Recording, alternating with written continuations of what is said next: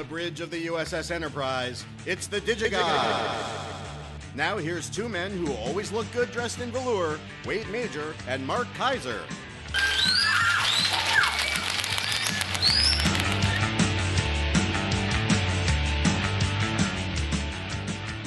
Yes, a Star Trek referen- reference for Mark's final show came to us from. That was sent in by Ian Lasky, who always dresses in velour even when he's not in a Star Trek.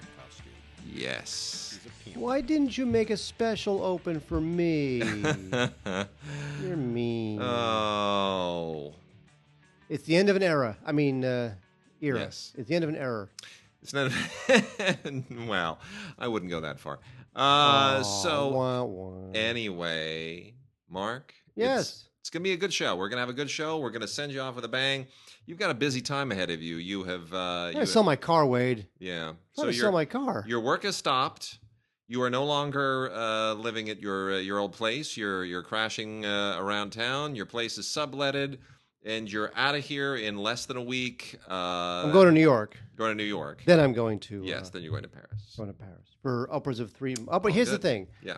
The hope is for you know 89 days, so I get out before like there's any snafus with my Yeah. passport. I'll get out in 89 days. But the hope is, is that if I'm still getting along with my girlfriend, maybe getting some nibbles for the possibility Sure. of work, maybe doing some successful networking, Yeah. I can maybe leave and, and return for another 90 days. That'd be great.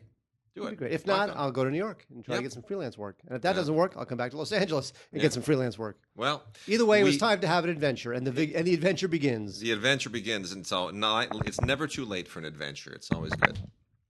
So, uh, with that, I mean, there's not really a lot of uh, no, there's some news going on, but we'll we'll cover them as we get to uh, some of these titles. Um, it's it's looking like I will say I'm, I'm, we're gonna miss you for awards season because it's looking like a good fall. A lot of Really? lot of, yeah, it is. There's a lot of interesting stuff. That's uh, we've already gotten a few interesting things in screeners. Our award screeners started to come early this year. They I, started I in have gotten a couple. I have gotten Yeah a couple. September, and we don't normally get them in September. We normally get them, uh, you know, early October at the earliest. Well, maybe they're finally So- wising up that they don't want to be they don't want to be caught in the avalanche and the scrum Yeah. of screeners towards the end of the season, and then they get ignored. Yep. Very true. And how many decades did it take for them to realize that little number? Too long. And- Exactly. And, they'll forget it by next year anyway. So, well, one of those films is uh, The Beguiled. And The Beguiled won uh, Best Director at the Cannes Film Festival, I think very deservedly. Uh, one of the most interesting things that Sofia Coppola has ever done, a film that I never would have expected to be as good as it is. It's gotten a little bit of uh, criticism for uh, effectively ignoring the fact that there are slaves in this story. Um, I'm I'm going to be one of those people who is a little bit more forgiving of that in the sense that we have seen because the book, you know, has slaves factor into the book. And uh, slavery is obviously something that you can't ignore when you're talking about the antebellum South. Uh, but what I appreciate in The Beguiled is that it doesn't. Um, it it it is essentially a timeless story. The backdrop, in many respects, is sort of I don't want to say it's irrelevant, but it's almost beside the point. What she wanted to do was uh, something very different from the original Clint Eastwood film, which was tell this story entirely from the point of view of the women. And so the Civil War does become a backdrop, but it is a timeless story. And those who don't know, there's a you know there's a Northern soldier who's wounded, who's taken in uh, by this uh, you know somewhere near the battlefield by this uh, all girls school, and um, his presence there proves to be uh, stimulatory and disruptive at the same time. Colin Farrell playing the uh, Clint Eastwood part is tremendously good, and the cast is great. Uh, Nicole Kidman, Kirsten Dunst, and Elle Fanning are the the three main characters. I think Kirsten Dunst is the most interesting of them in the sense that this is a very matronly like part that she's never really played before. So she's trying to age herself into something very different. But um, Sofia Coppola's direction is superb. Uh, it is really, really well modulated. It is. Uh, it's a very interesting film, and I. Uh, I think if the if the whole you know fuss and dust up about whether or not this is uh, you know ignoring the, the the the the era of slavery, whether or not it's intentionally doing that to uh, to try to be a little bit more palatable, if that dies down, I think this will get some love during award season. It's uh, it's a really sharp film. And uh, frankly, we've had so many slave themed films in the last few years. I'm happy to sort of let that die down a little bit and television. I'd like, you know, I'm one of those people, I want to see black actors get work, but I want to see them get work not playing slaves for a change. That'd be nice. That's true. Yeah. So anyway, Beguiled, good film written for the screen and directed by Sofia Coppola on Blu-ray and DVD and Ultraviolet. Really worth checking out. Focus is going to have quite a year. They've got this, and then they also have Darkest Hour. It's going to be a big year for Focus, I think. Yeah. Yep. So Wade, uh, here's a recommended film that I can recommend because I'm Yeah. recommending it. The Ghoul. Now, The Ghoul is uh, EP'd by Ben Wheatley, who maybe you've heard of from uh, Free Fire, British He's, guy. He's wacky. He is wacky. He's a wacky, dark, nutty, sadistic, kind of comically uh, twisted person. Well, he's he uh, he's putting his name on this because uh, he collaborates with the guy who created this film, Gareth Tunley. I love the name Gareth. When I have a child, which will never happen, I'm going to name the child Gareth, even though they'll they'll be American, um, or maybe French. Anyway, so uh, the Ghoul is wants to be kind of a Lynchian thing, and uh, kind of goes halfway to achieving being a Lynchian thing. It stars. It's about a detective who uh, is a London detective. He's investigating a double murder, and there's something about the way that the two victims died that arouses his suspicions. So he goes and seeks out an old girlfriend um, and goes undercover to try to investigate the uh, the the, uh, the the therapist of the suspect. I'm trying to be a little bit uh, coy on this. Yeah. Um, but anyway, so you it's, you know what it is. This guy uh, Gareth uh, Tunley, it, this thing he's got a great sense of mood. It's a cool little psychodrama. I was very surprised. I expected nothing. It seems like it, the Ghoul is almost like a sounds either like a Japanese film or straight to DVD. But uh, it's a it's it's it's bleak. It's poetic. It's uh, it's got a lot of decent scares in it. And uh, there's a lot going on in this film than you would think. And Arrow really knocks it out of the park um, with their release on Blu-ray. They got uh, you know it's high definition. They got a commentary from uh, Tunley, a couple of the actors. So I would highly recommend uh, The Ghoul. And then we got a couple that are, I guess, okay. Uh, we're to dive into some. We got a whole bunch of really amazing, uh, super cool stuff from classics we're to cover here. Really great, some amazing stuff. Uh, but first, we have 222. That's uh, like 2 o'clock and 22 minutes, which is the time at which this air traffic controller in New York uh, gets blasted with something, some kind of weird, strange, hypnotic, bright, uh, time altering, brain chilling something power.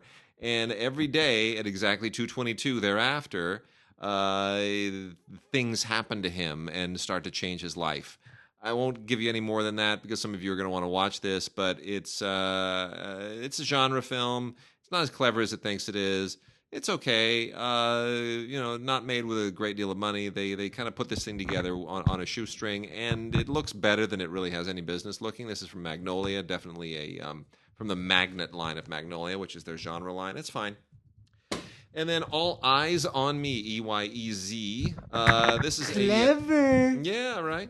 This is a Tupac uh, biopic, which is fine. Demetrius Shipp uh, Jr. plays Tupac and does a pretty decent job of it. I got to say, for a guy who is.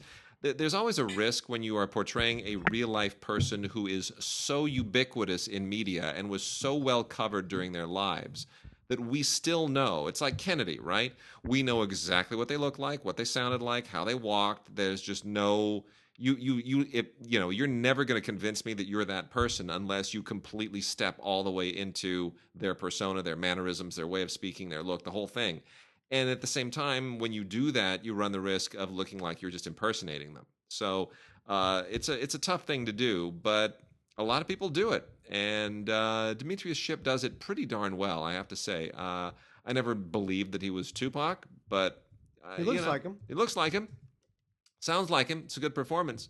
And uh, you know, I, I still think we're we're coming to grips with who Tupac was, and uh, that's going to continue to happen. So it's not the most dense biopic, but it's pretty good, and uh, it, really it hits on a lot of you know important uh, aspects of his life. It's long, which I'm grateful for. It takes its time. It's almost two and a half hours long, Uh, so you know, I'm going to recommend it, even though it it could have been better, and maybe there is a better one to be told sometime in the future when there's a little bit more breathing room. But uh, all eyes on me, E Y E Z, all eyes on me, the untold story of Tupac Shakur. It's good, Blu-ray and DVD and Ultraviolet, worth checking out. Probably, probably more as a rental than an own, but you know, if you're a fan, you'll probably want to own it. All right, Mark. Uh, we're gonna get into the uh, we're gonna get into some some heavy stuff right now, and I'm gonna start by asking why, why oh why are they re- have they remade Flatliners? Because it's awesome. It's a great film that deserves to be remade. No, look, I love the original Flatliners. It might be my favorite Joel Schumacher film ever. I thought it was really cool. Uh, it was the right moment to get, you know, Kiefer Sutherland and Julia Roberts and all these young actors to, to do something very genre ish and not like an El- a St. Elmo's Fire thing. I like that. I thought that was a cool thing. It came kind of around, you know, the Lost Boys era when we were having a lot of kind of youth oriented genre things. I like that. I think the original movie is cool. Kevin Bacon, right? I mean, it's good.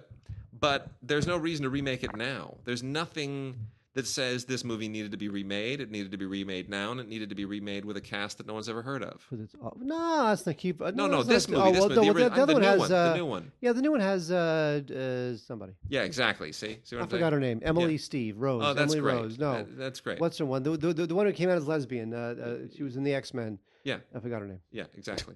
See, that's my point. Exactly. That's my point. Wow, Julia. Roberts, Kiefer Sutherland, Kevin Bacon. They were they were a big cheese deal at the time. So anyway, going back to that, uh, the original is pretty great. Uh, it it's you know it's well put together. It's it's a smart film. It's it's it's inventive and it's Joel Schumacher just kind of pulling out all the stops and really having fun with everything. And I I, I miss that. I miss uh, Joel Schumacher as a director. He hasn't directed anything in, in quite a while. So anyway, uh, I'm a fan of the uh, the original. Um, the original Flatliners, which is now out in a fantastic anniversary edition. Uh, beautiful packaging, and thanks to uh, Mill Creek, and it's got a Blu-ray and a DVD in it. And uh, is the new one PG-13, by the way? I do not know. Because you know the original was R. If they softened that sucker up, I'm going to be really I- upset. of course they did. I, why, why even ask? Yeah, probably right. Well, anyway, uh, new new Flatliners edition is really cool. Definitely check it out. Skip the new movie, prob- probably. I'll give it the benefit of the doubt. Haven't seen it yet, but yeah. Wait, I'm a huge fan of uh, They Shoot Horses, Don't They? And I've been waiting for the scene to come out on Blu ray. And uh, now here it is from the good folks at Kino Lorber. This is uh, about a Depression era dance contest, dance marathon. Now, back in the day when everybody needed money, uh, couples were really exploited uh, by entering dance marathons where literally couples would just try to stay on their feet, Yep. sometimes for hundreds of hours. And people literally just just drop dead on the floor It's crazy. trying to win these I- dance I never- marathons for I- little money they can get for it. I never understood why that was ever a thing. Isn't that weird? Actually, no. What's funny is that I did a. Uh, I briefly developed a reality show, a dance marathon reality show. In fact, I can show you the book that I bought as research. I still have the book. So we were going to do a show. It was going to be a dance marathon, Yeah. and uh, we were in in pre-production on it. We had offices doing it. I had the book, which I still have on dance marathons. Very excited about it. One day, get called into the EP's office, and the EP says we're shut down No because um, I think it was Mark Burnett decided that he wanted to do a dance marathon show. When Mark Burnett, the creator of Survivor, decides that he wants to do a dance marathon show, Boo. our little dance marathon show is blown out of the water. Now the fact is, the fact is that Burnett maybe never wanted to do one. He just didn't want us to do one, or he wanted to do one and then never got it off the ground. But he's Mark Burnett; he could have got it off the ground. Now there's also legal ramifications of dance marathons. Sure. You know, it's possible that once we got into pre-production, Yeah. maybe it couldn't have cleared the Yeah. legal hassles. You know, Sure. I mean, people literally died on these dance marathons. They were so desperate for money. Anyway, um, was this Sidney Pollack's first film? Uh, was it? This is Sidney Pollack's first Oh, that would have been that would have been a hell of a first film. Hang on, Sydney. Don't look stop the recording. No, not gonna. So it stars um, Jane Fonda, uh, who uh, Who's great in it? who smited uh, Megyn Kelly on her show a couple of uh, Oh yeah, best. yeah.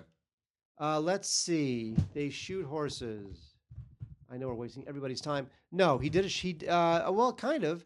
He did a film the same year called Castle Keep. And get this, did, uh, no, actually, that's not true at all. His first film, this is very interesting to our listeners. Uh, the Slender Thread in '65. This property is condemned. He did that first. This property is condemned, uh, which is based on the Tennessee Mhm. Williams play. Mhm. And then a couple years later, he did uh, They Shoot Horses, Don't They? Anyway, so great film. Highly recommended. Love it. We got some uh, Warner Archive stuff. Quite a lot of Warner Archive stuff, actually. Uh, two Blu-rays and three regular DVDs. It is uh, it is golden stuff here. Uh, to start off with, we've got Ray Bradbury's The Illustrated Man with Rod Steiger. i- really, in one of his most interesting performances. This is on Blu-ray. Uh, Claire Bloom, remember Claire Bloom? Where did she go? I just, you know, people from from that era. There's so many actors that just kind of disappear. Uh, this is from 1969, The Illustrated Man. Really, uh, one of the most. If you've ever read the book, it's such an interesting book, and you would think, uh, yeah, that that's not a movie. That's something that only works in your imagination. You just, uh, you it, it just it. There's no way to actually do that. And if they were to do it today, uh, the you know the tattoos would be all CGI'd, and they'd be They'd know, move like like what's that show on NBC oh, where I the woman's gonna, tattooed? oh, Not um, Blacklist, the yeah, other one. Uh, yeah, uh, the tattooed yeah, lady of yeah. Marmalade Yeah. Land. Exactly. That's, Tattooed Lady of Marmalade Land. Can you please write a movie called The Tattooed Lady of Marmalade Land? that's That's exactly. your parting gift to me. Yeah, there you go. I'll do that. Uh, anyway, but because the, this was made in 1969, everything is much more, um, much more circumspect, much more creative, much more of the era. And Ray Bradbury stuff really all works better in the 60s. I think Fahrenheit is a is a better movie than it would have been had Mel Gibson made it now like he wanted to. You know. So anyway. Um, yeah, it's really, really interesting, and uh, it just has an otherworldly feel to it. That period, late '60s, early '70s sci-fi. You know, this goes in with all that Charlton Heston stuff. Well, there was a lot it's of a great time. there was a lot of dystopian stuff back then. You know, the Cold War was kind of really heating. It was and starting. Dramata Strain. Dramata It's a lot of really interesting movies. Yeah. Well, anyway, you definitely want to check this out. It's a smart script. It's really well directed by Jack Smight, who uh, was an un- incredibly underrated director. Uh, produced by Ted Mann of Mann Theaters fame. And uh, most importantly, for those of us who love movie scores, it has great music by Jerry Goldsmith. Really one of his most interesting scores of the era, along with uh, Planet of the Planet Apes. of the Apes, for sure. We also have uh, The Law and Jake Wade with Robert Taylor and Richard Widmark from the uh, Warner Archive Collection on Blu-ray. Uh, this is this is a a very underrated western, I think, directed by John Sturges. Uh, and uh, John Sturges, real you know, we've talked about him a few weeks ago. Real workmanlike, great journeyman director of the t- of the era. Could do big movies. Could do you know mostly did guy stuff, real muscular stuff. Not exactly a, a risk taker like Peckinpah, but he put some good movies together. And uh, Law and Jake Wade is is a just a rock solid western, uh, a, basically dealing with all the all the same moral dilemmas that most westerns deal with, using the frontier as a metaphor for life, and uh, you know the the idea of the lawman being somebody struggling with their their own sense of morality and justice. Once you put the badge on, you accept a certain degree of responsibility, all that kind of stuff. Uh, really great, and uh, I, I think there's uh, there's a lot of really interesting stuff in this. Richard Widmark is awesome as always. It's just a great cast, and it's not all guy stuff. You know, you also got Patricia Owens in this, who's very very good. So uh, the Law and Jake Wade, really good, solid, uh, solid morality western. I think uh, it's worth checking out. Here are the other ones. Uh, regular DVD R's, uh, manufacture on demand, as as all the other archive stuff is. Broadway Babies, uh, which was made by First National back before they went out of business, and then uh, became I think First National then was became part of MGM, and then went to Warner. Maybe went directly to Warner. Anyway, Warner now owns all the First National stuff, either by way of MGM or not. But uh, this was a this is a very very early uh, talkie right right in the in the pre-code era right there 1929 1930 and uh, when everybody had to once you could talk everything had to be a musical. Everything had to be a showstopper. And uh, this is about the uh, three chorus girls who form the broadway musketeers. And it's backstage musical. And it's got a really what makes this really interesting is that your prohibition is still in effect. So You've, you've got a really interesting prohibition angle on the story, and it's definitely a pre code film. A lot of really interesting stuff here. It's worth checking out. If you love movies from this era, Alice White starring in Broadway Babies. And then we have Big Business Girl, uh, which is also from the same era. It's a little bit later. This is 1931, and uh, it's a it's a pre-code romance. Not really that pre-cody. It's not really pushing any any buttons and going anywhere that sort of shocks you. It could have been probably a, a post-code film just as easily. Story of a small town girl goes to the Big Apple, tries to make a go of it, gets involved with some guys, and you have all the usual battle of the sexes stuff going on. Uh, it's nice to see a very young Joan Blondell here. That's got some uh, some trivia value. It's worth checking out. Good cast. Loretta Young uh, anchors this thing. Uh, Joan Blondell coming up the uh, coming up right behind her. Based on a college humor story by Patricia Riley and H. N. Swanson. That's what's interesting about this too. Uh, it's based on a college humor story. That and that's when they would like pitch things that were just they'd run in college newspapers. It's hilarious. Well, College Humor is that website that does a lot of short form, funny content targeted to that age group. yeah. You know, And then this is my favorite this week a five disc set 101 Porky Pig cartoons. Porky Pig 101. It's great. See, they went with 101 because that way 101 cartoons, you could call it Porky Pig 101. You get it? Uh, clever. Isn't that great? So the question is, which Porky Pigs did not make it? You had to cut it off at 101. Anyway, uh, it's great. Look, some of the best cartoons I've ever seen are on the the the the. Keep going. I love this DVD. You're being funny. You're stuttering like the pig. I just love it. Uh, I love it. You could never do a stuttering pig today. It, the whole PC thing is. It, It's it- true. The Stuttering Association of America would be up in arms. Well, you know, when I was working at entertainment, I was editing at Entertainment Today when uh, the uh, Fish Called Wanda, which we're also going to talk about today in a moment, came out, and uh, the Stutterer, whatever their lobby is, I didn't even know they existed. Man, were they mad about that movie? The whole Michael Palin thing. Oh, yeah, yeah. They- Unbelievable. I'm not sure if they're really mad or if they just see an opportunity to get their uh, Yeah, get their of course. organization out there and maybe True. do a little fundraising. Sure, that's what they do.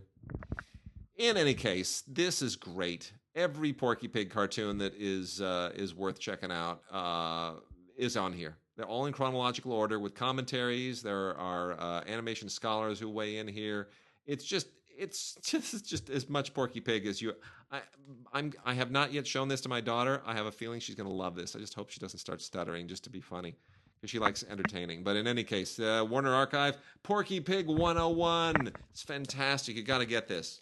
It's just the best thing ever. I'm surprised it's, it's actually it didn't get a uh, kind of a bigger, beefier release. But in any case, I'm glad the people at the archive were able to, to work on this. They give it really great attention. The the restoration of these things is perfect. The mastering is perfect. It's fantastic.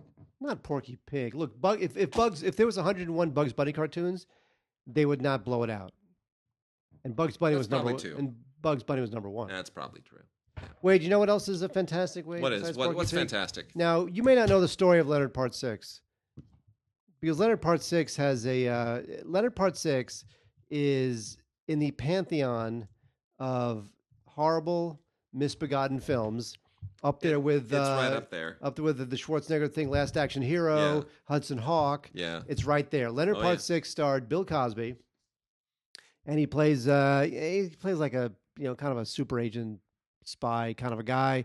And uh, yeah, so this is this is a big bloated disaster. It was directed by a guy named Paul Weiland, and uh, yeah, Cosby did not re- Cosby's film career did not recover. Uh, certainly, Paul Weiland's film career did not recover. This thing is just one of the great big bloated disasters of the era. It's a great. It, it, it really is a great triple feature with um, Last Action Hero and Hudson Hawk. Which, by the way, I liked Hudson Hawk. Yeah, I love both of those. I do. No, you don't. I do. I love You- Hudson Hawk and I love Last Action Hero. You're out of your mind. Let me tell you something. In in 2005, they were they were trying to do a Columbia was trying to uh, put together a special edition of Hudson Hawk, a special anniversary edition. Did I have ever told you this? 2005. Okay. So into, this is when I was I was in uh, I was in, in Manhattan. You remember we we did some shows where I we did them kind of remote like That's right. And uh, so I was doing the uh, uh, I was uh, piggy, piggybacking along. My wife, not yet my wife at the time, was working on a film in New York, so I just went and spent her per diem and hung out. And um, uh, I was contacted at the time by the people at Columbia, and they said we really want to do a great Hudson Hawk thing. We really want to do this. We want to we want to have like a two critics arguing over the, the merits of the film because it's really kind of redeemed itself in some people's eyes, and they say it's not as bad as it was. Would you defend it? I said, hell yeah, I'll defend it. I love Hudson Hawk. I think it's a great movie. I think it's totally underrated and unfairly criticized. And on the other side was going to be Michael Rechtschaffen who's a, who's a very dear friend and uh, and a member of LAFCA. And Michael and I were talking about, we're like, oh, this is gonna be so much fun. This is gonna be so much fun. We're just gonna really, we're just gonna unleash on each other, and we're really gonna have a have a good time with it. And they kept rescheduling and rescheduling, and I was in New York, and they said, well, maybe we can fly Michael to New York, or can we fly it back to LA for a day? I said, yeah, whatever. Okay, maybe we wait till you're back in LA. But that wasn't the problem. The problem was they simply could not sell the expense of doing any extras on Hudson Hawk at all to their bosses. Their bosses are like, "This movie tanked. Why are we? Why just just blow it out there? Get this thing off our plate. Make a few bucks back. Maybe we'll eventually dig ourselves out of this hole. Who wants to see extras?" They could not sell the higher ups on the idea of, of trying to redeem this movie, and it never happened. But uh, I, I praise them for even trying.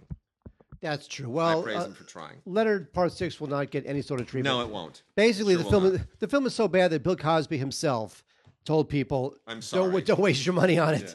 So I would uh, I would just um, pretty much uh, pass on Leonard Part Six, unless you just want to see like a legendary bomb of the era, or you want to laugh at the continued mis- continued misfortunes of Bill Cosby. Um, Home for the Holidays is uh, directed by Jodie Foster. Wade and I are big fans of Jodie Foster as a director, and here's a film that could have been just another cliched home for the holiday, dysfunctional family getting together, you know, hating each other in Act Two, loving each other in Act Three.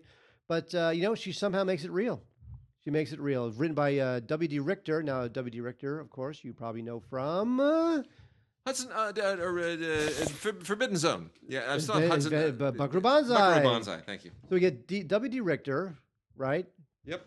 Buckaroo Banzai. You get Jodie Foster, right? Great. Yep. The film is way better than it has any right to be.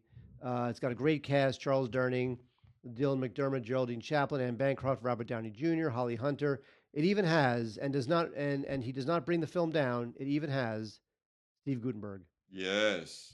So anyway, this is uh, now that the holidays are coming around. Shout Select has done a terrific job uh, cranking this thing out. Big fan of this film. Audio commentary by Jodie Foster.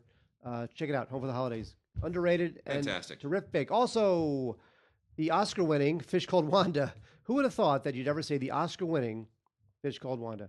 Now, Arrow did a great job putting the scene together. They It's a really, really nice addition. My goodness, they've got a 15th anniversary documentary featuring interviews with Cleese and uh, Jamie Lee Curtis and Kevin Kline, who won an Oscar, Michael Palin and the producers. It's got a documentary on the film's location. It's got it's really they really knocked out of the park with this thing. Highly recommended. Very funny film. It uh, it holds up. It holds up as just kind of it's just a it's just a wacky, crazy comedy with a stutterer and a guy with an eye patch and a couple fish, and it's just a crazy movie, and it really holds up. It, it really does not age at all. So, Fish Called Wanda, great cast, won Kevin Kline an Oscar, really fun. Arrow knocks out of the park with their Blu-ray release, so uh, check it out. Beautiful. And uh, let's get into. Uh, I love Home for the Holidays. Have I mentioned that? No. Okay. Uh, However, you're welcome to mention it now. I am. I love Home for the Holidays. Makes me very happy. Can't wait to watch that for Thanksgiving. Uh, so we got some 4K. We got some 4K stuff, Mark. what do you mean? You're not you're not on the 4K bandwagon yet, are you? No. Okay. Well, now when it's Pirates of the Caribbean, Well, we're not going to talk about Pirates of the Caribbean first. Actually, let's do that. Let's talk about Pirates of the Caribbean. Pirates of the Caribbean, Dead Men Tell No Tales. Uh, it's terrible. Really, it's like one of the worst of the bunch. And the two guys that they got to do it, uh, Joachim Rønning and uh, Espen Sandberg, who did uh, Kon-Tiki, got an Oscar nomination. They were hired to do this. Now, this is the irony. They were hired to do this because they had made a movie about a boat on water. And naturally, the big wigs over at Disney said, hey, these guys made a movie about a boat on water. They made a movie on water. Pirates of the Caribbean could be in their future. And you know why that is so amazing? Because there, there's no boat actually on water in this movie. Well, there's boats on CGI water. No part of this movie was filmed anywhere close to a body of water. you don't know that. Yes, I do. Oh. So so why would you get guys? I mean, what? Because they they know how water looks, so they'll make the CGI water look more like real water. What was the point of that reasoning? Let me tell you something. Kon-Tiki and Pirates of the Caribbean. How do you get from point A to point B? Let me tell there. you something. You rea- do you realize that, that all the Star Trek films, none of them were shot in space? I know that, but you see, we have water on Earth where where, where we can shoot with cameras. Too expensive. Anyway. it's easier to get some kid in North Hollywood, I know. some post, some graphics house in North Hollywood or To create an Ireland ocean to on create his an ocean. computer. Yes. Yeah. Well, anyway, look, is this is this uh, is this a nice 4K looking thing? Yeah, of course. They pull out all the stops. Disney does does beautiful job with this. Uh, this is their their second 4K release after uh, the second Guardians of the Galaxy. So Disney is moving into the 4K world. They're doing a great job of it. It's beautifully mastered, and uh, you you just you can't argue with that but the movie just isn't any good. Uh, it's really unfortunate, and uh, Johnny Depp seems to just be phoning it in. Javier Bardem as the the uh, Captain Salazar, uh, who's yet another ghosty captain who was actually once a uh, he was a, he's not a pirate, right? He fought pirates. That's the twist here. It's like oh, so now he's a ghost who fought pirates. Okay, whatever. Uh, this thing they they you know they try to replace the original love interest thing between Keira Knightley and uh, what's his name. They try to replace Orlando Bloom. Orlando Bloom. They try to replace that with two new young leads who actually have a connection to that, right? Oh, they're whole- probably the Yeah, son of well, I won't- I somebody. won't I, I didn't see it. I, I refuse. yeah. I, uh, but anyway, they, they try to sort of reinvent that part of the movie, and it just doesn't work. They're not as charming, and it just it just it gosh, it's just so used up. You just feel like they're they're they're twisting and wringing this to just to try and get as much out of the concept as they can, and it just doesn't. It's not there anymore. There's no way of making this interesting anymore, and I think this thing tanked so badly that it's it. Hopefully, the the one that's in development right now will go away. Um, anyway, but as long as we're talking about uh, 4K, well, you know what else tanked on 4K, or what what else is on 4K that tanked? Transformers Last Knight Thank God. uh, from the Mark Wahlberg era of Transformers, which is uh, is um, you know every it- it's a new era, right? It's the Mark Wahlberg era as opposed to the Shia era. See, they're Sure, two why different, right? You know this. I do. Yeah, I've seen a couple of those films. They're Yeah. terrible. They're, really, they're just loud. They're just gigantically loud. insane. So they sent us both the the Blu-ray 3D and the 4K. Uh, obviously, the Blu-ray 3D is an increasingly obsolete format because there will be no 3D televisions anymore after, as of now. So whatever 3D televisions are out there right now, that's it. And those things are going to probably have a premium on them someday because No, but not gonna have a premium. well, but you know, somebody who want who has There's let's no say somebody, content for it. there's no content for it. If you have a lot of 3D Blu-rays and you want to be able to watch them, you're going to need to watch them on a 3D television. And once 3D televisions start going kaput, it's those are not going to have any cachet. But no one's gonna be producing 3D Blu-rays. It's No. over. I know, but like- for people who still have them. Like the 50 3D Blu-rays that are out there in the world. Yeah, you know, in like 80 years, there'll be able to be somebody who has them like eight track tapes or something. Well, Anyway, just a- the- a misbegotten idea that deserved to die. The 4K, the 4K, let me tell you, what's really interesting is if you take the 4K Transformers the Last Knight and you watch it on a television that's 200 hertz uh, or 240 hertz, whatever it is, and you amp that sucker up so that it looks like a video game, um, some of this stuff is interesting. Don't pay attention to the story. It's just visually. It'll it'll make your optic nerve start to twitch, and that's there's some value to that. Why Anthony Hopkins is in this, I have no idea. I know. I seriously don't. The whole the whole tie-in with like Arthur and the Arthurian legend, and the idea they were Transformers and visited Arthur and Camelot. It's like Uh, seriously, what Uh-huh. really like that's where you're going now? That's where you're going to take this? You're gonna you're opening up a can that just it's just so silly, utterly idi- utterly idiot idiotic. And uh, there's extras on here, but nothing all that great. Uh, you know, there's this is three this is three discs. There's a Blu-ray, uh, the 4K disc, and then a third Blu-ray with a bunch of extras on it. Now, Mark, yes, sir. here we go. What? Another one? Another one. It's 4K Blade Runner. Oh, whatever. Blade Runner, the final cut in 4K. Can I say something? I rewatched Blade Runner in anticipation Of 2049, 2049? which I haven't Yeah. seen yet. Yeah. Um, you know, Yeah. What? I mean, it looks great. Yeah. Visionary stuff. Yeah. This the this this the world is great. The- Yes. The physical production is great. Yes. The story itself is great. Yes. The film, good. film is great. The film is great. When was the last time you rewatched Blade Runner? Exactly five years ago. Just now. Like now, now? You're sitting with me. What do you mean? Yeah, it's now? 4K. I watched with with uh, uh, Phil and I had uh, a gay movie night. So here's the thing. So Phil and I, it's great. I, I wait. I, I I just let let the let the cat out of the bag. So Okay. f- so one about about about a year ago, Phil had not seen. He's a friend a friend of Yeah. ours. Phil. Phil had not seen one of the Hunger Games movies, okay. right? And he for some reason he wanted to see it, and I had it. And he says, "Let's." He says, "Can I come over and we'll bring some food and we'll watch uh, Hunger Games?" And so I called it gay movie night because really two straight men should not be watching the Hunger Games on a Saturday night Right. right? So I started to call it gay movie night. So now every couple of months, Phil and I have gay movie night, and where he comes over, we watch a film, and then we you know order pizza. Yeah. So the last gay movie night Sure. was Blade Runner. Okay. So we're talking maybe three weeks ago. Yeah. It's okay. The world, the physical production, The music. the music, all that is great, but the actual words out of their mouth, it's okay. That's great. I- I-. It's was looking at it going. I. I looked at Phil and I was like, "Is this is this story emptier than we think it is?" no, it's I fantastic. just really so much there. rebelled against Uh, it. It's one of the best looking 4Ks I think I've ever seen. Uh, it's e- especially because it's so dark, and that's where that's where the HDR really really manifests itself. In is if you can see color and contrast and shadow, and especially in the really really dark scenes, if that all kind of comes together, and it just you know Jordan Cronenweth, one of the all time great, oh, it's uh, beautiful. it's gorgeous. yeah, whose son is a great cinematographer now too, was one of the all-time great DPs. Did, did an amazing job on this, and you know the new one, Deakins, going to take home his Oscar finally. You know that. I know, but they but they, they say that every time he shoots No, something. there's nothing else that there's no one who's going to beat Deakins this year. There isn't. It'll, it'll be like Moonlight 2, like some film shot on an iPhone that's going to beat Deakins.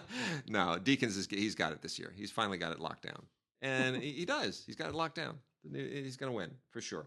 So uh, honor it, Harrison Ford in uh, Blade Runner: The Final Cut. M- Amazing use of HDR. Really, uh, one of the best best HDR implementations I've ever seen on a 4K. And then, as if that's not enough, Oh. I know, right? Fla. Right? Gla. Even better than the Blade Runner. Really? Yeah, because he's just the grain of the film and everything. We are, of course, talking about the 4K Ultra HD release, the 40th anniversary edition of Close Encounters of the Third Kind.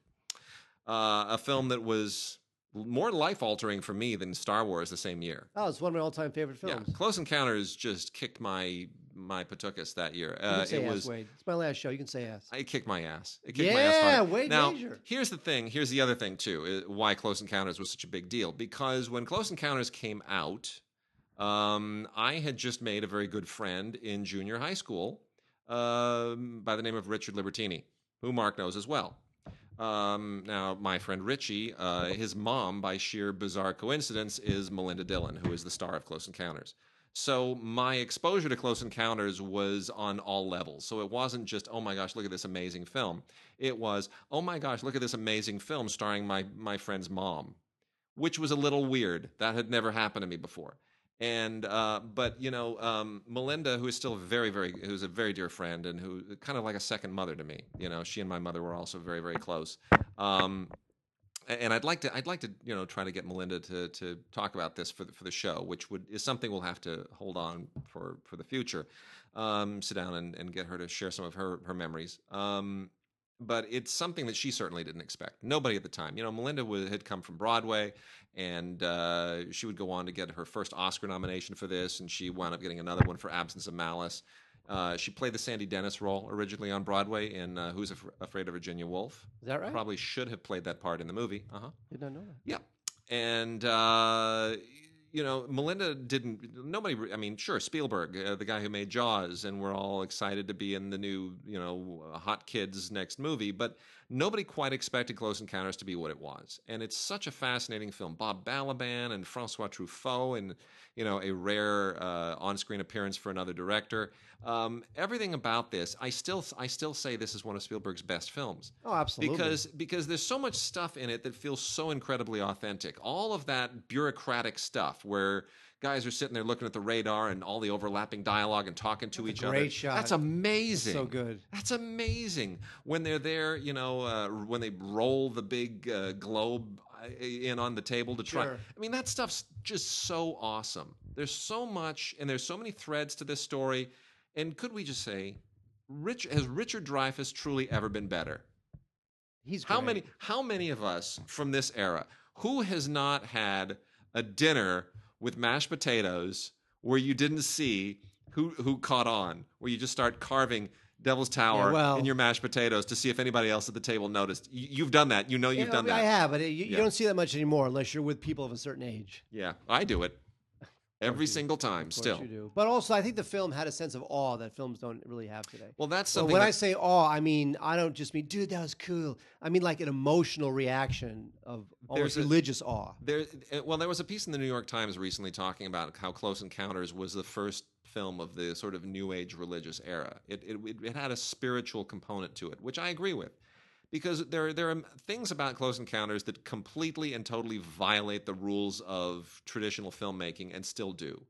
And uh, one of those things is that it's, it's, it, it threads together a lot of disparate stories that never actually quite come together. They really don't. They come together to some degree in the climax, but it's not as though Bob Balaban sits down with, you know, and Francois Truffaut sit down with Richard Dreyfuss and Melinda Dillon and compare notes. There's no moment where they all sit down and, and have that big that big you know tie it together real self realization moment where everybody who whose stories were all going to coincide they all kind of coincide in that big moment. That big moment never really comes. I mean, yeah, things connect at the end, but not in that big kind of melodramatic movie way. And it also, d- there's no sense of jeopardy, really, in the traditional movie way. There's jeopardy in the sense that they're trying to prevent them from going to the mothership, from being there. They want this to be an exclusively government thing. But that whole sort of evil government conspiracy thing and we're gonna you know like today they would they would start murdering the aliens and then richard dreyfuss would jump in front and say no and he'd take a bullet in the chest and then he'd die and i mean well, you know, that- Spielberg almost almost hit that harder in ET. Right? absolutely When, absolutely when the government guys come in, they grab ET, they put they put him in that medical Yeah. tent. He almost hit the anti-government harder in E ET. Close, Close Encounters has none of that. It is it is a it is a completely legendary, revelatory, unique film, and uh, the HDR is is as good in this as anything I have ever seen. And uh, this is going to be your reference DVD going forward. If you are collecting 4K, this is the one you want to stick with. This is the one that will look the best on any 4K television. This is the one you want to show off at parties. This is the deal. HDR. 4K UHD, Close Encounters doesn't get better. 40th anniversary includes uh, tons of new stuff. Um, three kinds of Close Encounters featurette, Stephen's home videos and outtakes, and uh, a making of documentary. 30 years of Close Encounters, the original featurette from 1977, Watch the Skies, which is such a kick, and uh, deleted scenes, storyboard comparisons. It's great. Yep, Gotta one of the great films as far as I'm concerned. Yep. Uh, Wade, Yep. let's go from uh, The Sublime. To the well the the the big budget Sublime to the low budget Sublime. Yeah. Legend of the Holy Drinker. Oh, my word. Now, this is a forgotten and absolutely terrific Italian film. I think this might have won the uh, Golden Lion. Did it not? Did it not win the Uh, Golden Lion? I could have. Uh, yes, won Golden Lion at the Venice Film Festival. Rutger Hauer. Rutger Hauer, he's great in it. You know what? You think Rutger Hauer, you know, speaking of Blade Runner, you think of him as that kind of late career Rutger Hauer Blade Runner thing. Yep. But in uh, Legend of the Holy Drinker, he is terrific. I mean, the film, it's about a uh, Rutger Hauer plays is- plays an alcoholic, and in the very first scene of the film, a guy gives him 200 francs, just a stranger, just gives him 200 francs, and to get himself out of the gutter. And so this guy, the drinker, played by Rutger Hauer, he is so obsessed with repaying this debt Mm. that the whole movie charts his ability to repay this 200 francs. Mm. Uh, are, are you Peter Boyle in Young Kind of, Frankenstein? sort of, yeah. Is Mhm. that what that was? Um, so yes, it's definitely an allegory. It's definitely uh, slow moving. It's definitely ruminative, but it's beautifully shot by uh, Dante Spinotti. And I just think this film is just absolutely terrific because you know what? There's a certain nobility to this guy, even though he's homeless, even though he's alcoholic. He is so insistent upon returning this 200, these 200 francs that you really just feel for this guy and where he came from, where he might be going. That uh, I just think Legend of a Holy Drinker is terrific, terrific. So I would uh, definitely pick this up. There's an interview with um, uh, Rutger Hauer. It's, only, it's a little less than ten minutes, but it's still worth it. So that's good. And there's also an interview with the uh, film's screenwriter. It lasts about half an hour. So I have to say that uh, Arrow, Arrow Academy, once again knocking out of the park with Legend of the Holy Drinker, a terrific film, an Italian film, and uh, yeah, great stuff. And then you know what else we got? Star Wars. We have something I've been waiting for forever, forever, since the beginning of time, which is not quite forever, but it's close. Uh, Orson Welles' Othello. And the best thing is, it's a Blu-ray from Criterion, and this is just amazing. Uh, we've been waiting for this for a long time. Previous releases of this have not done justice. The story of this film is a legend unto itself, uh, as as it is with many Welles films. Sometimes the half of Welles films have more interesting uh, backstory than they do, you know, on the screen, which is saying quite a lot. The not the coolest thing about this is that there's a uh, uh, an audio commentary from 1995 uh, with Peter Bogdanovich and uh, our very, very good friend Myron Meisel, who is an Orson Welles scholar, uh, as those of us who know him know very well. Myron is just awesome. I can't say enough great stuff about Myron. He is.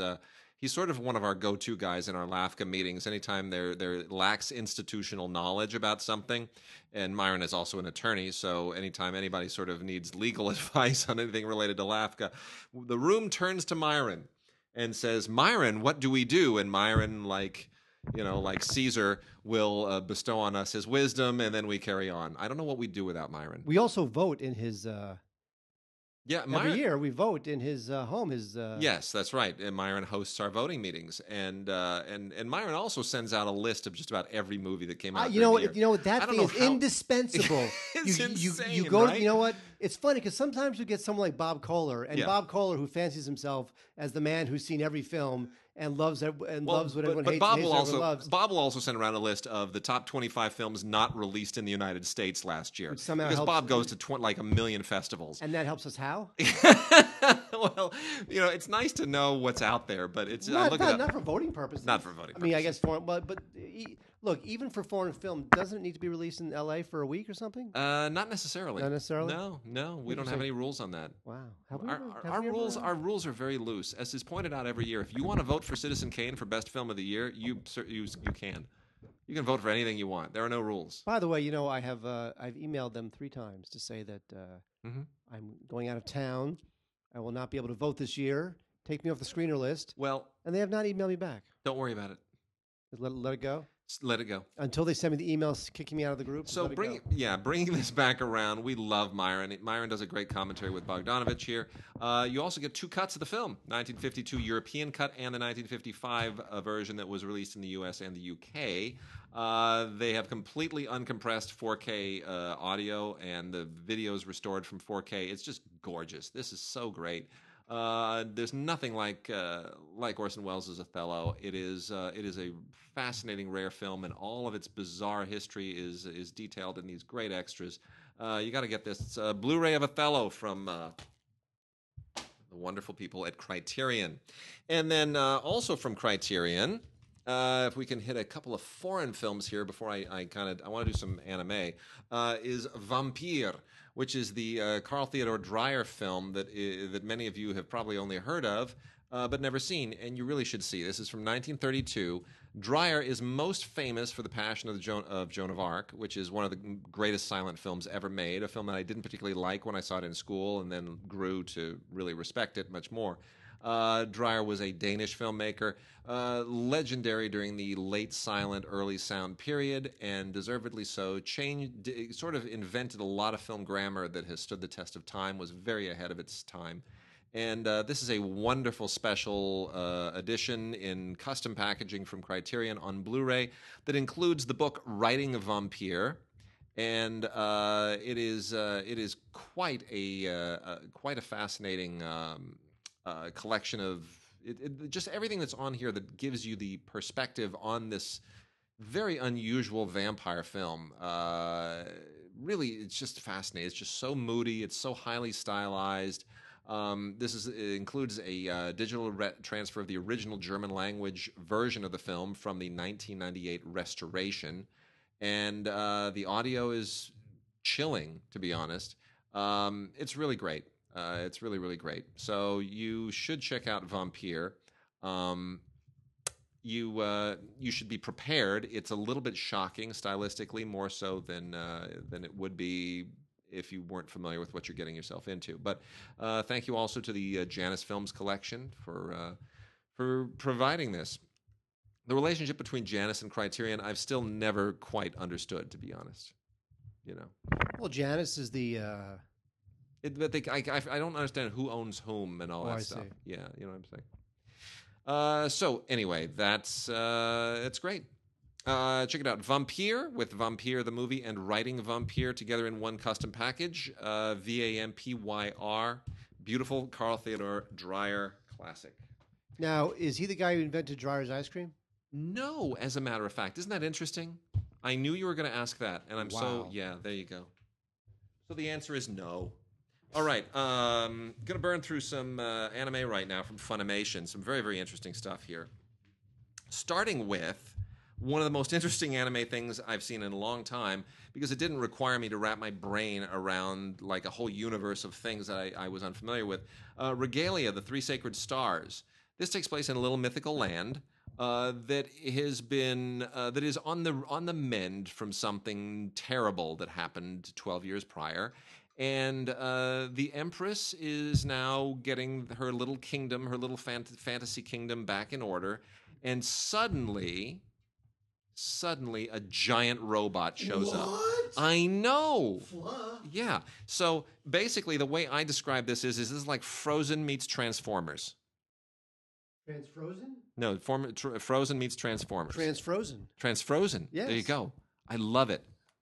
Uh, Regalia, Three Sacred Stars. It's uh, this is actually really really cool. Uh, great animation, cool kind of you know just cool concepts, fantasy and science fiction, and you know the whole. Anyway, it's good.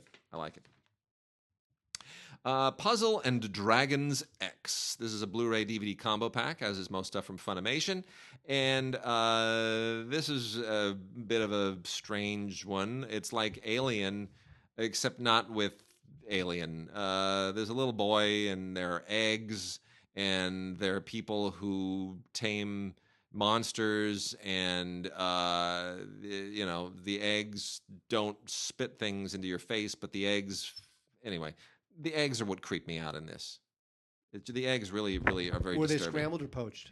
Poached, and that's what really disturbed me because I like poached eggs. Dance with the Devils complete series. Uh, this is from the people that did Princess Jellyfish, if that means anything to you. And uh, this is a uh, this is uh, you know uh, this is about a girl who meets with a bunch of boys, and then uh, there's a weird culty thing that involves vampires, and it's you know it's a thing. It's really well animated, but not my not my speed. Uh, complete series again, a Blu-ray DVD combo pack of Joker Game. Uh, this is take this takes this is about eight men uh, in Japan before World War II, and um, uh, it's apparently loosely based on actual history. Um, it, they're kind of like a special team. Uh, I, I don't want to give anything away. There's some interesting stuff related to what brings these men together and how it ties into the lead into World War II. Um, but it's it's it, it's quite conceptually quite challenging and not for kids for sure. Uh, Tsukiuta, T S U K I U T A, Tsukiuta, the animation. Uh, this is a again a Blu-ray and DVD combo pack and um, whatever. It's kind of like uh it's Josie and the Pussycats with magic and some guys. That's what it is. I don't know. It uh, it's a little bit too Asian pop, Japanese pop. What's it? J-pop? Is that what they call it? Yeah, J-pop. Yeah, and there's it's- K-pop too. It's too J. It's too J poppy. It's it's clearly. I'm sure it's a it's a whole thing that I don't really understand. Not really into it. And then the last three, uh, season two of the heroic legend of Arslan, Dust Storm Dance. We've talked about this before. Uh, it's very much Lord of the Ringsy. It continues that. I'm, I'm, it just confuses me. I can't really follow much of it. Uh, part two of Hyouka, the complete series, also Blu-ray DVD combo pack.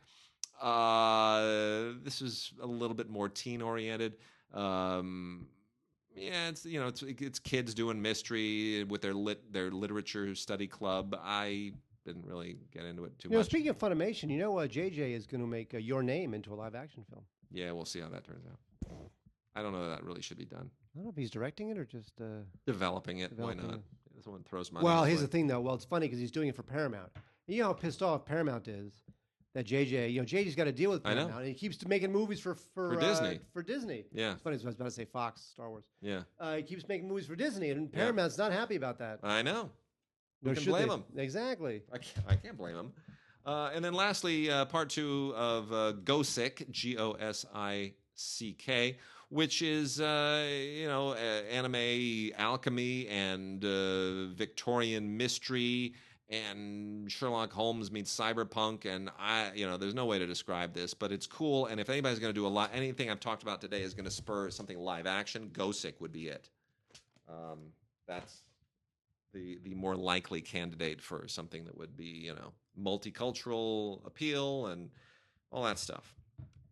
Um, we got a few minutes left, Mark. Let's. Yes? Uh, oh, let's see. What should we talk about next? What what your final your final go, run? Oh, let's see. Let's see. Let's see. well, first see. of all, let me let me just say something. I, Yes. I, I, yes, this is this is the last time, at least for a year, yes. that we will be sitting together to do a podcast. Yes. It does not mean it is the last time I will contribute true. to the That's true. or synagogues.com. That's true. So let's let's be Let uh, me, let's be uh, accurate. Let's be judicious About here. that. Um, you I don't know know, what I'm going to do. I will do something in Paris. Wade and I have talked about uh, doing like a video podcast, like a video update from Paris, dispatch from Paris, and posting it. You know, um, you're a big fan of uh, Takeshi Kitano, right? Uh, Beat sure. Takeshi. Sure. Did you ever see Fireworks? No. You never saw this? No. It's freaking awesome. It's not fireworks. It's, it's Hanabai. Yeah, Hanabi Fireworks is the is the they it was it, anyway. It's called Hanabi. So uh, Takeshi Kitano's Hanabi, otherwise known as Fireworks, because you see they put the fireworks in the background now, but the film is well known enough that they don't feel the need to give that American uh, title anymore. It's Uh, not well known enough. This won the Golden Lion in 1997. This is Really? from Film Movement Classics. Yeah, Huh. he's the man. Uh, it's on Blu-ray. Film Movement Classics. Takeshi Kitano's Hanabi. What an amazing movie this is. This is from his um, golden era, really. And uh, this is just a great movie. It has a commentary by uh, film scholar David Fear, a making of featurette, an essay by Jasper Sharp, and it is awesome. It is, of course, you know, about a uh, a detective who goes totally rogue and uh, takes on the uh, the yakuza by himself, and and just things go completely haywire and off the off the hook. It's great. It's terrific. Absolutely great movie. And then uh, also want to give a big plug to After the Storm by uh, Koreedu Hiraka- Hirokazu, who is one of the most interesting directors still working in Japan. Uh, this is also from Film Movement, and uh, this is a uh, you know, all his stuff is so deeply humanistic, and uh, this is a, this is about a a broken family and what happens when a typhoon is about to hit, and uh, you know the father who has you know who's not he's he's, he's you know the, this kid's relationship with his father and his relationship with his mom and his parents have split up and how the typhoon sort of brings them together and reveals things uh, it's it's really uh, it's it's a it's a pretty powerful movie, and it's grown on me ever since. And it comes with a short film um, as well, so it's it's pretty great. There's a 73 minute mm, uh, making of feature on here. After the Storm, which was Un Certain Regard at Cannes by uh, Kore-eda, is uh, is a really really a good film. All right, Mark. Um, Yes. you want to, long as we're on the subject, you're on as long as we're on the subject. I know you love this series, don't you? No, I don't. I don't Okay. like any of the Star Wars animated shows. I, I it, it, first of all, it's just not my generation of Star Wars. It, it doesn't feel canonical. Canonical, dun Yeah. dun dun dun dun. Canonical, dun dun dun dun. Uh, it does not feel canonical to me. However, people love Star Wars Rebels, and this is the complete season three. Uh, I have not seen this because I will not see this, but uh, it's got uh, it's got a bunch of uh, Star Wars people in it. It's got Maul, Kenobi, and Maul, and all the all your all the your favorite wacky characters from Star Wars. So yeah, if you like it, let you know it's on Blu-ray. Of course, it looks great. It's all CGI, d- just direct from the computer right to the Blu-ray, so it looks terrific. Uh, I just it's just too much Star Wars for me. I just I, I look at the films and some of the books, and that's basically it for canon. Everything else to me, even if it is official canon, it just does. It's not how I would like to receive Star Wars canon. Star Wars canon. Yeah. Were they even like the cannons they used to shoot the uh, Imperial walkers? No, it's uh, it's uh, uh, William Cannon. Oh Wait, he was an actor, right? no, you're thinking you're thinking of William Conrad, who played who Cannon. played Cannon, Yeah, the detective. yeah, yeah. What That's okay. It's okay. It's a good joke. It's a good Nah, joke. Well, really. take two. Take two. Uh, Ned and Stacey, the complete series. Good heavens. Uh, Debra Messing and Thomas Haden Church before they went on to do other things. Debra Messing is back uh, in the mix with the new Will and Grace. Which I heard. I've not seen. I heard it's all political stuff. yeah, that's It's a see, lot of political humor, and I was like, it- eh. it- you know, here's the thing. Look, I'll, I'll be honest with you. Yeah. I, I dislike the whole Trump thing more than uh, you know as much as anyone. But I got to say, I am really tired. Of political humor. I just it's like you know his now to their you know to their credit, all the late night shows are all getting healthy on Trump, and the numbers the numbers speak. Yeah. If you're getting healthy on Trump, you keep doing Trump. I get it, Yeah. but right now I'm like, okay, I'm done. Well, it's it, I've always said that you you kind of you do your work a disservice. You do your art a disservice if you try to tie it to a particular moment. You want it to be transcendent and you want it to be timeless. And I, I get it that when politics dominates the moment, you want to be part of the moment by tying yourself to the politics. But you know what? You're, you, then you're not going to last. And sometimes you, you do have to be a little bit farsighted and you have to think, how is this going to play in 5, 10, 20 years? Do I want this to still play? NBC's not thinking five ten. They're, Yeah, they're, I know they're not. They're but, thinking that. that but if they're you're, thinking if you're a creator, if you're a creator, if you're a writer, Mhm. you should be. you Well, know? if you're his, but here's the thing though: if you're a writer, he's giving you a lot of material. See, here's the thing with Will and Grace. Will and Grace is basically Tim was the one who came up with this, and I'm going to give Tim a total shout out to uh, for coming up with this because I said to him one time, I said, you know, Will and Grace is basically just kind of like a contemporary version of uh, the of, of I Love Lucy. It's like you know, there's there's the redhead, and then the the husband, and you know, then there's the other couple. He goes, yep, I can see the pitch right now. It's uh, I Love Lucy, except the men are gay. And I'm like, oh my gosh, I'm sure that's what they pitched. It's like I Love Lucy, except the men are gay. Ricky and Fred are gay. Are you kidding me? Like there it is, and that's exactly what Will and Grace is. And uh, just like I Love Lucy, it's timeless because the characters are timeless. So they don't need to have, you know, timely jokes. They can be funny with the characters. We love those characters. So anyway, Or there's also, but then again, there's also South Park. the fact that we're They've been talking doing this for 20 years. I know. And the fact that we're talking about Will and Grace uh, related to Ned and Stacey tells you that Ned and Stacey's not a great show. Uh, Debra Messing's very good. Thomas Haden Church is good. But uh, you know what? There's a reason why this was a very, very limited show and it didn't run for a very, very terribly long time.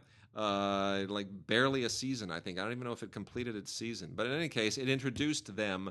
Um, I mean, you know, we knew them before, but it kind of put them into a different place as actors. Thomas Haden Church, of course, kind of came of age on Wings as a as a second tier character, and Oscar nominated Thomas yeah. Haden Church. yeah, uh, maybe this was maybe this went to a second. I mean, it's forty six episodes, uh, so it's Well, two years. It's two that years, right? seasons. Two years. So anyway, uh, so it got two years out of it, but uh, you know, it's nice to see where they came from. But I wouldn't highly recommend it.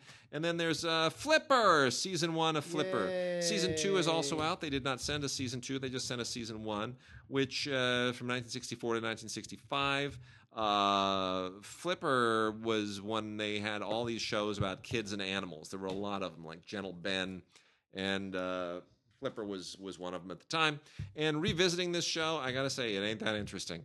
Uh, I love Flipper. I'm amazed that they were able to get some of the stuff they were able to get on this show. It's well done, but I just, I just, I'm not. The stories don't compel me. I'm not really into it. It's sort of very, it really is very limited by the uh, demands of the era. That said, I can recommend the show because the the cavalcade of guest stars is unbelievable. It's you for, you forget. It's like 1964. Holy cow! Everybody was working then. Everybody shows up on this show. Like David Soul shows up. You know, very young pre Starsky and Hutch. Uh, Jessica Walter, right around the time she was doing probably just before Play Misty for Me, which was what late 60s, early 70s, whenever that was. Play Misty? Early 70s, right? Early 70s. So even that's even, you know, she there. Uh, it's great. I mean, everybody shows up on this. It's really, really fun.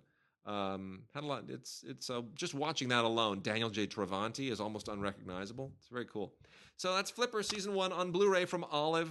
Uh, worth checking out if you're if you're a real nostalgia buff. All righty. Uh, let's see. And then iZombie. Um, we're just going to make quick work of this. The complete third season. Uh, this is from CW. It's you know it's a CW show with with the zombie girl. I it's not really all that engaging. Uh, it's kind of trying to piggyback on the whole zombie thing. I don't know. I never really got this thing's appeal. I don't understand why it even made it out of a single season, but. That said, there's a 2016 Comic Con panel and deleted scenes, and uh, it continues to roll on the CW. Taken season one on Blu-ray now. Taken is uh, based on the movie that Wade and I absolutely love. Can't uh, vouch for the sequels, uh, but the uh, original we love. And uh, here you got Clive Standen from Vikings playing the Liam Neeson role. And you know, I think this thing worked as a film. It just worked as a just a big just blast of politically incorrect badassery, tight, fun, violent. Loved it. I don't need to see ten episodes of The Adventures of Bryan Mills. I, I, just really don't. So I don't really, I'm not really digging this show. I mean, there's a lot of action in it, I guess, and he plays kind of a younger version of the Liam Neeson character. But still, I, just think that this was this is a, a, a classic example of a, of a of a TV show that was made as sort of an IP play. Yep, totally. Like if this if if this show is called you know the the the Hunter, you wouldn't watch it. You wouldn't even Uh-huh. know about it. But because it's called Taken, it gets written up about. Yep. Right, because it's uh, it's a TV spinoff of the Liam Neeson film, Uh huh. and it's just it's just like it's just it, it's just an, uh, there's no reason for this thing to be Totally mercenary. Mercenary. That's Yep. what I'm looking for. You always call that stuff mercenary, and I give you props. Thank you very much. And this is what this is. So I don't need Taken the uh, season one on Blu-ray. I just need Taken the film. There we go. Awesome. And then last three, we're gonna go out on a bang. Well, kind of a bang. We're gonna go out on a. We're gonna go out on something special. Should I spend So- nine hundred and fifty dollars on tickets Yes. for Springsteen on Broadway? Yes. So Springsteen is playing like twelve weeks on Broadway. I'm going to be in New York for two weeks, right? Yeah. Starting on Friday. Yep. I have a bat mitzvah to go to. Yep. Through the end of October. There you go. Um, so Springsteen is starting his whole thing, hmm but tickets are very, very, very, very, very, very expensive. hmm And the cheapest I can find on StubHub is nine hundred and fifty dollars. Yep. Should I spend nine hundred and fifty dollars Yes. to see Springsteen for two hours Yes. at the Walter Kerr Theater on Broadway? Sure. Less than a thousand seats. Sure. He's Why used to playing in, in, in Okay. arenas with eighty thousand. Why not? All right, and then when the heart, when calls the heart, six movie collection, year four. So they finally just jam all this stuff on here. We've been talking about these things. This thing, you know, it's got a very Landon-y deal. This is executive produced by Michael Landon Jr. Had it's very much in the vein of what his what his dad would have done, and uh, you know, Hope Valley and all of the wonderful people, the wholesome all American people who just have all of their little life changing moments there. It's it's all so wonderful and it's all so just pat. But uh, nonetheless, releasing this one and that one, and they get they all kind of mix up at a certain point. And Lori Loughlin just doesn't age, which is very strange. I think she's a You know. Laura Loughlin was so get this. She Lori age. Loughlin, she she was on my show. On yeah, I E! know. So I was standing ten feet away from Lori Loughlin. A, she's gorgeous, Yeah, and she's uh, she's fit and thin and Yeah. beautiful and, and doesn't age. But she look, you know what it is? You can if you look at her long enough, which of course is to her credit because you have to look Yeah. at her long enough to realize this. If you look at her long enough, she's older than us. I mean, she's Yeah. like I think she's Like fifty six thousand years old. no, you know what? She's not. I, No, no, no, she's- she- no, she's she's, in late like her late 40s. forties or something. She's late forties. But I'm telling you, for late forties, Yeah. kidding me? She's great. And then we also have Loch Ness Series 1. Uh, this is from ITV. This is an original Acorn TV release here from uh, RLJ Entertainment. Um, I, as you can imagine, this takes place in Scotland, and it's it's kind of a, a small town murder mystery show uh, set right around Loch Ness. So don't expect to see you know a lot of uh, a lot of monster stuff in here. That's not the whole point. It's a it's a it's a crime show. It's a rural crime show, and uh, it's a it's good, solid you know UK mystery stuff. It's very very good. Um, well done, Laura Fraser, who is the um, detective who kind of anchors this thing, is really really good and uh, really worth checking out. So if you like this genre, you're totally going to dig this. This is Loch Ness Series One. Uh, it's very cool. I'm glad they. Glad they did that. Just don't ex- expect to see a Loch Ness monster in it. That's not what it's all about. And then, Mark, I'm going to take you out with something true to your heart.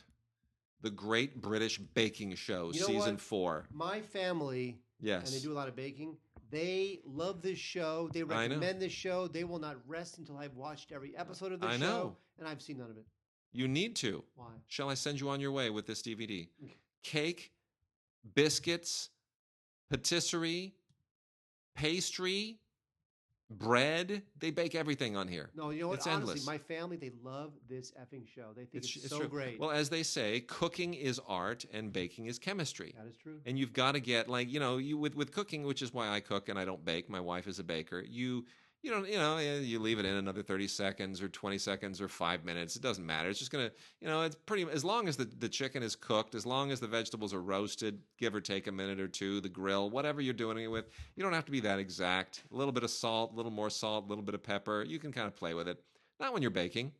If you put if you put just one little speck of, of, of baking soda in that you shouldn't, if it's, it has one little half a mic, microbe of uh, Uh, yeast less than it needs, the whole thing falls. It's terrible. It's Yeah, a disaster. And, the thing is that, like, if you're baking, let's say something simple like cookies, yeah. if you bake it for 45 seconds too long, you can't take it back. No, it's, done. over. It's over At, at least if you're cooking a big pot of pasta. to the and- second. yes. to the degree. Yes. It's not like, yeah, you know, between 425 and 450 for, you know, anywhere from six to 12 minutes. No, there there isn't. It's you have to have it at exactly this temperature. Anyway, that's what's amazing. Right. And I was, So- I was, I am, was, I don't know why I'm saying was, uh, I'm a good baker. You are a great baker. So uh, I am going to highly recommend, on behalf of Mark, the Great British, Great British Baking Show. Season four continues to roll. Uh, these people are amazing. It is a very entertaining show. Uh, the it, it, it really it, it just makes baking fun, and it really encourages you to uh, to master this incredible scientific skill that is baking. I I'm a little bit inspired, still intimidated, but a little bit inspired. So we will do it. All right, Mark. With that. Wait. We wish you well. Tim and I will hold the fort down for you. We will communicate with you. We'll do Skype things. We'll have all kinds of fun. Go and visit our sites, uh, digigods.com and cinegods.com. Also sign up for the Cinegods Facebook page and tell us what you think of the new site. Te- send us suggestions. What has to change? Font bigger, more photos, this, that, the other thing. Tell us what you needed to do. We are we are ready to make all the changes necessary. It's going to be a lot of fun going going forward. All right, everyone. Wish Mark well. Mark. Au revoir. I've had a few, but then again, too few to mention. I did what I had to do and saw it through without exemption. I planned each charted course, each careful step along the byway, and more, much more than this, I did it my way. Yes, there were times